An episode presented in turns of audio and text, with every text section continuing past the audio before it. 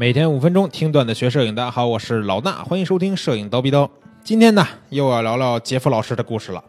杰夫老师大家还记得吧？啊，之前呢，在咱们这个蜂鸟微课堂也开过两节免费的公开课，讲过这个杰夫流程，也是非常著名的四光圈成员之一。那他呢，也是一个拍摄野生动物非常非常出色的国际级的摄影大咖。啊，这两天呢，他在我的微信上突然给我拽过来一篇文章，说老衲呀，这次我这个文章里边的图片啊。不敢说绝对吧，但是在大部分情况下，这个星球上没有别的摄影师能够超越。他说连我自己都没法超越了，啊，说你一定要看一看。我一看什么文什么文章啊？这里我先没看这个文字啊，我先看了看图，我的天，直接就把我惊到了啊，就要爆炸了感觉。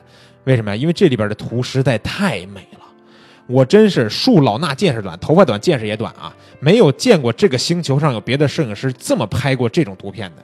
拍的是什么呢？在很多这种湖面上面拍的这个火烈鸟飞过的这种场景，你听着好像非常简单，对吧？火烈鸟很多人都拍过，但是这种画面简直可以堪称是这个怎么说呢？世界顶级的摄影大大师拍的这种大片啊！这个片子看起来有点那种宇宙的这种梦幻的感觉。或者说，你都甚至你在感叹说，这种画面真的是地球上可以拍到的吗？啊，咱先不吹这些图片了，先说说杰夫老师文章里边介绍的内容。他说，在二零一八年的一月到三月，是他每年一度的要去肯尼亚春季创作的时期了。今年呢，跟往年相比，最大的特点就是今年的一个拍摄重点就是直升机航拍。注意啊，直升机航拍，在今年的一月到三月，他带着杰夫同行的五个摄影团，在东非的这个杰夫航拍摄影基地，盐湖区的两个湖面，一共飞行了一百一十一个小时，拍摄了这些精美的作品。那这儿呢，他先跟咱们说了一下这个航拍的定义啊。首先呢，他说，啊，这两年由于无人机拍摄的普及，很多摄友也把遥控无人机的这种拍摄称之为航拍。作为从事过直升机航拍和无人机航拍两种拍摄方式的摄影师，他说他觉得只有直升机的航拍才能真正的称之为航拍。啊，他说，当你在拆去舱门的直升机里，无论是超低空贴着树梢急速低飞，还是在高空倾斜六十度和两万米以下的地面只有一条座位上的安全带固定着你垂直向下拍摄。那样的拍摄体验是在地上拿着一个遥控器像打游戏一样的拍摄无法相比的。他个人觉得无人机航拍应该称之为真正的啊遥拍，因为用无人机的时候呢，你并没有航行啊，并没有航，对不对？只是你的无人机在航，而你只是在遥控。所以这儿先提出了一个概念，就是说做这个呃。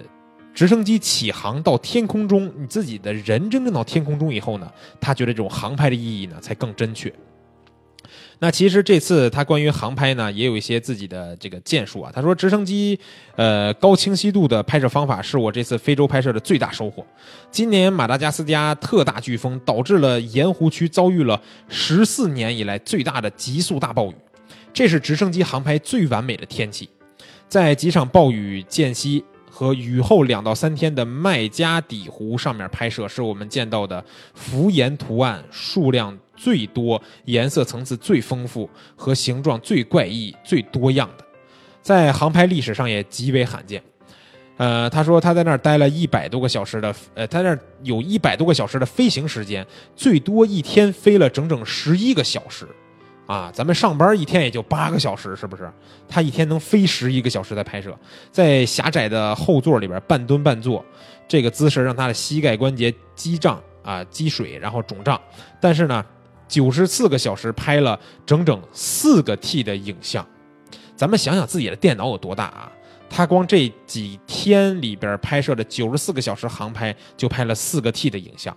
这次拍到的作品数量、内容的多样性、画面的优秀、画面的冲击力强大，对于这些作品的系统化建立了高清晰度航空拍摄的标准。他相信，在短时间内，他自己都没有办法再超越了。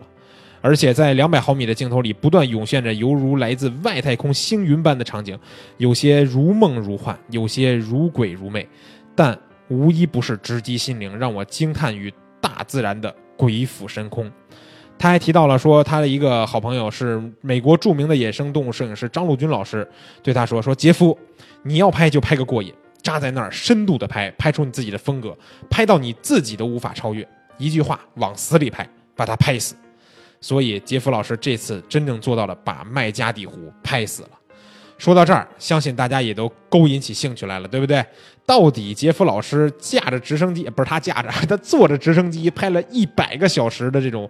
航拍的图片，火烈鸟从这种太空一样的景象上面飞过，到底是什么样的图片呢？很简单，大家呢可以去关注最近的蜂鸟网的文章推送，也可以关注蜂鸟微课堂这个微信账号的推送。如果大家懒得去翻，一样我们有老办法，在蜂鸟微课堂的微信号直接回复两个字儿“航拍”，啊，回复“航拍”，你就可以得到这一次杰夫老师。这篇文章里边所有的图片，大家点进去文章就能看到这些图片了。你去看看，你到底惊叹不惊叹？行了，今天的节目内容就是这些，明儿早七点咱们不见不散。